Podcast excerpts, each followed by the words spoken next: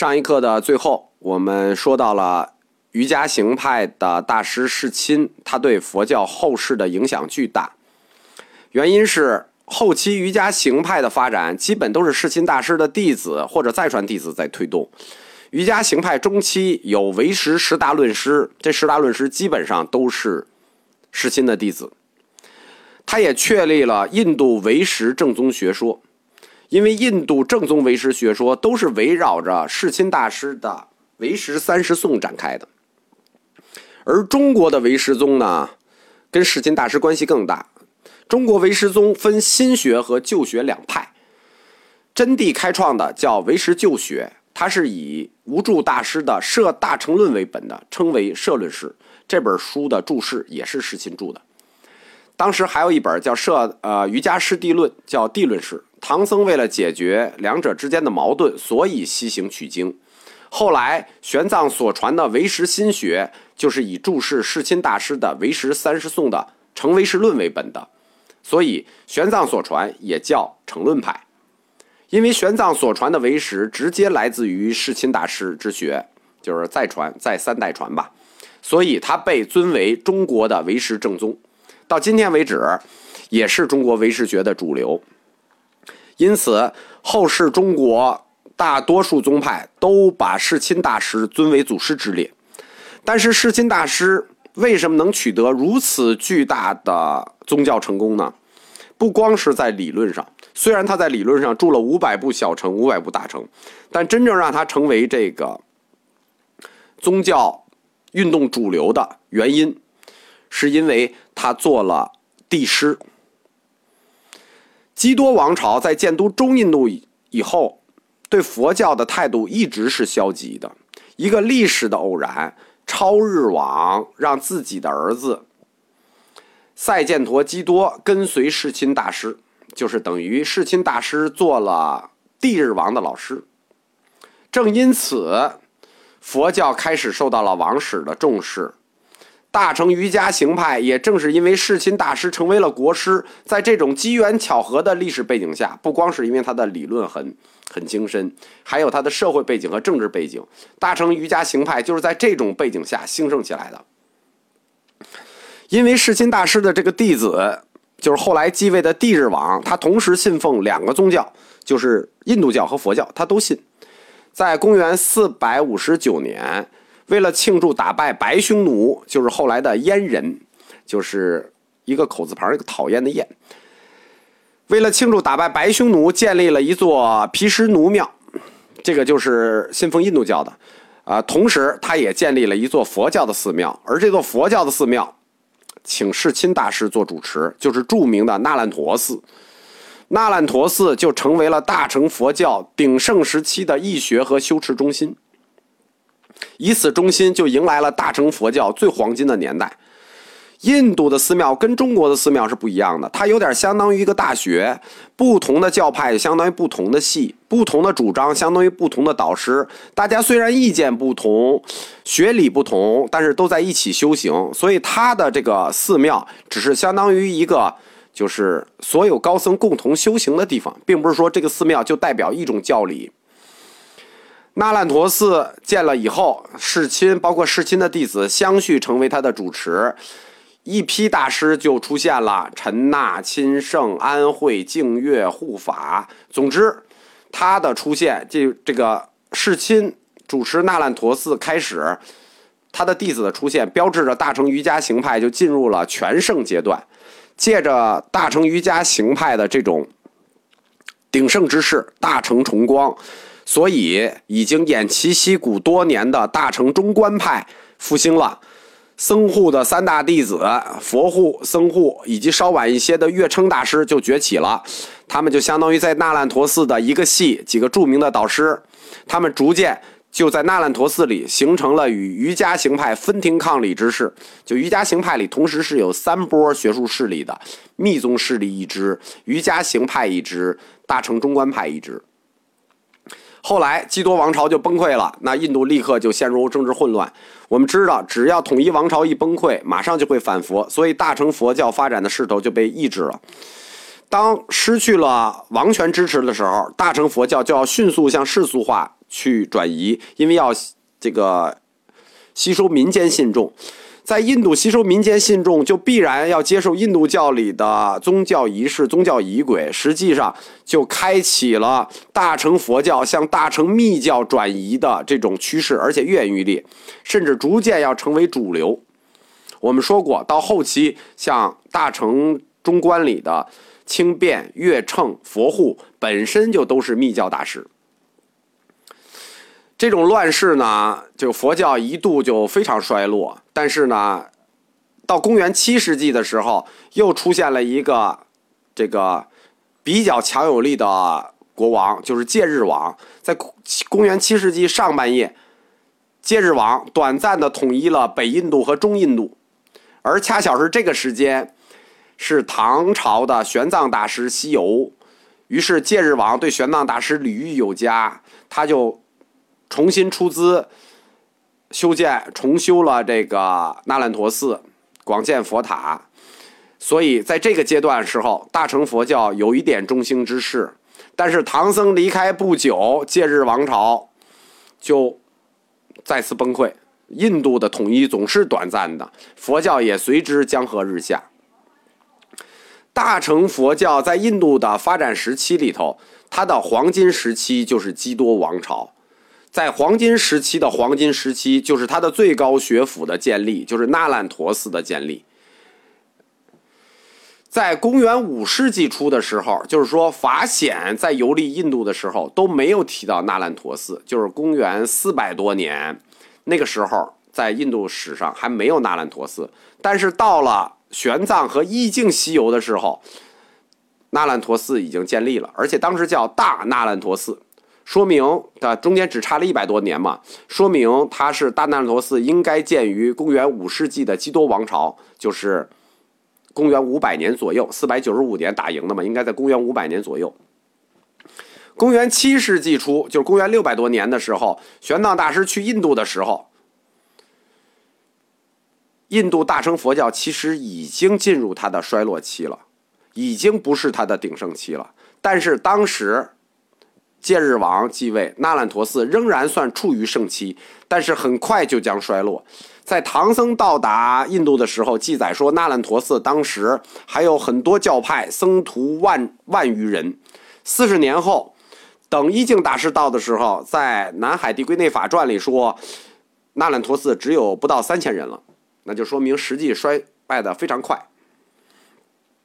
早中期那烂陀寺的主持，就是我们从世亲大师开始，主持都出自于大乘瑜伽行派。一直到玄奘去印度的时候，当时正是瑜伽行派的戒贤做主持。戒贤大师就是玄奘的印度师傅，百岁高龄，德高望重，他的影响超越印度，覆盖全印，被当时号称为正法藏。那烂陀寺呢？是印度各派佛，就是佛教各派大师风云际会之地。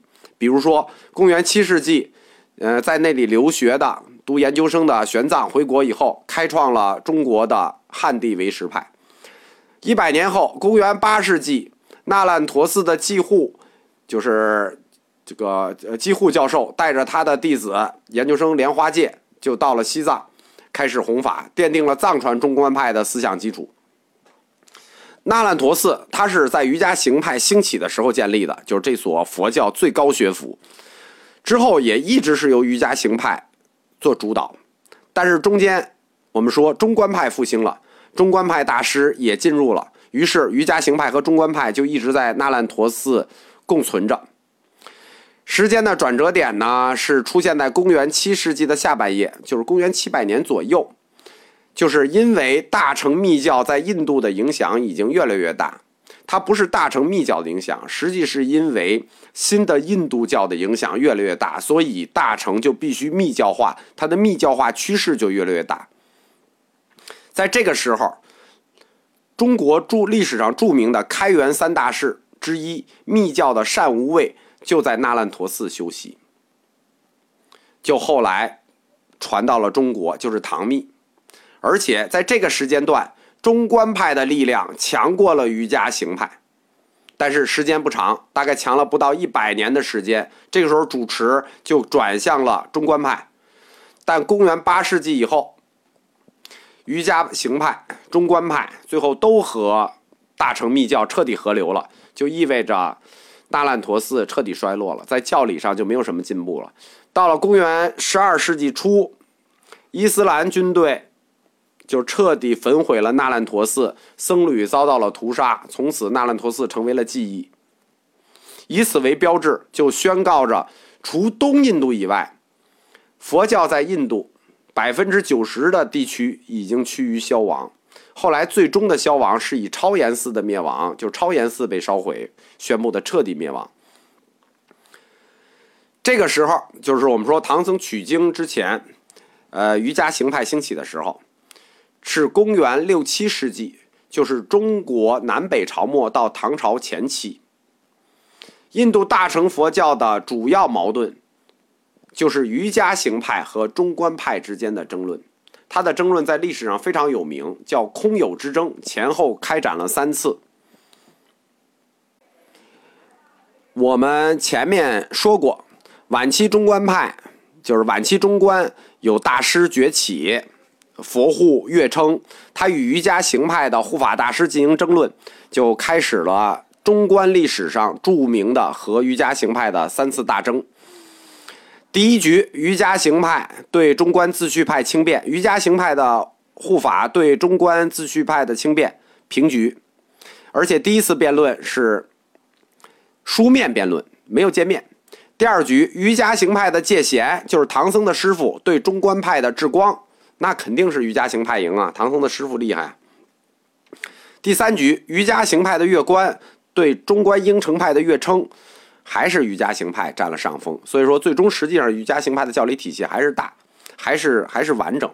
因为瑜伽行派在世亲大师之后，是他的弟子陈那大师继承了其法脉。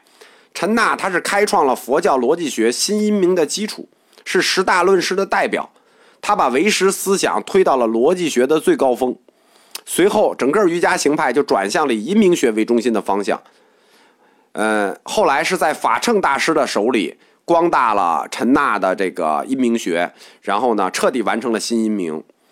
但是呢，纯粹唯识思想并没有得到发展，阴明得到了发展，纯粹唯识没有得到了发展，就开始与这个中观合流。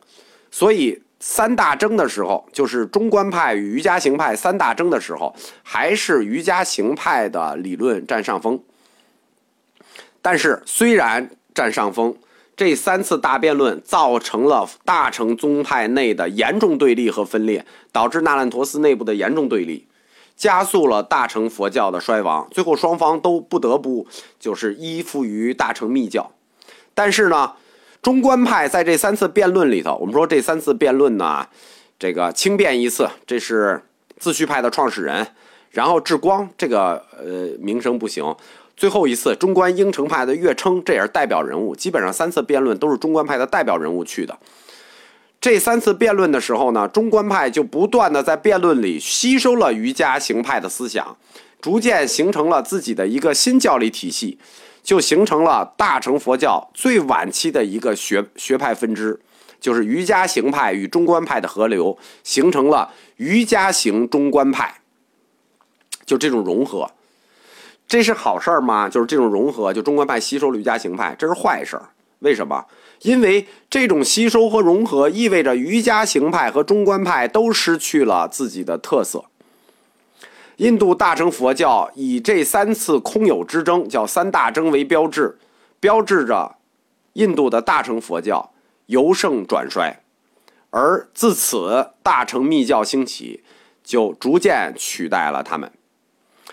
大乘佛教的衰落，除了有密教的竞争合流，以及内部宗派的恶性竞争之外，就是说它有两条：一是这个密教兴起的速度太快，因为它要跟老百姓去争教众啊，它就必须跟印度教去争，所以密教性趋势非常强；第二，就是因为大乘的内部两大宗派的这种恶性竞争，导致高僧们的分裂。另一重要的原因就是核心原因啊，还是印度教的兴起。从理论上说，费檀多思想和印度教的兴起是大乘佛教衰落的极其重要的标志。而在三大征的过程里头，费檀多思想恰如其时的吸收了大乘佛教的般若中观思想以及瑜伽行教的思想，并且带有自己的重新诠释。我们看印度教早期论师的著作，会发现它有浓重的大乘思想色彩。不客气地说，正是大乘佛教两派之争的这种理论辨析，帮助婆罗门教完成了向印度教转换的这种。理论基础，然后印度教就利用它在印度传统的正宗地位，就跟儒学在中国的传统正宗地位一样，包括它在老百姓中广泛的影响力，通过理论上暗地吸收，理论上你暗地吸收，但是明面上又加以信仰矮化，什么意思？就是他把佛陀比为第九化身，专门带领邪恶的人走向自取灭亡，因此。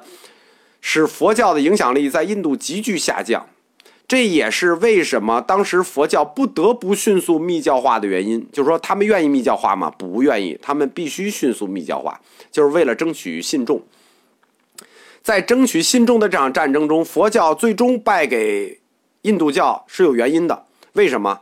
因为为了争取信众，婆罗门教就吸收了佛教的义理，而佛教只好反过来吸收他们的秘术。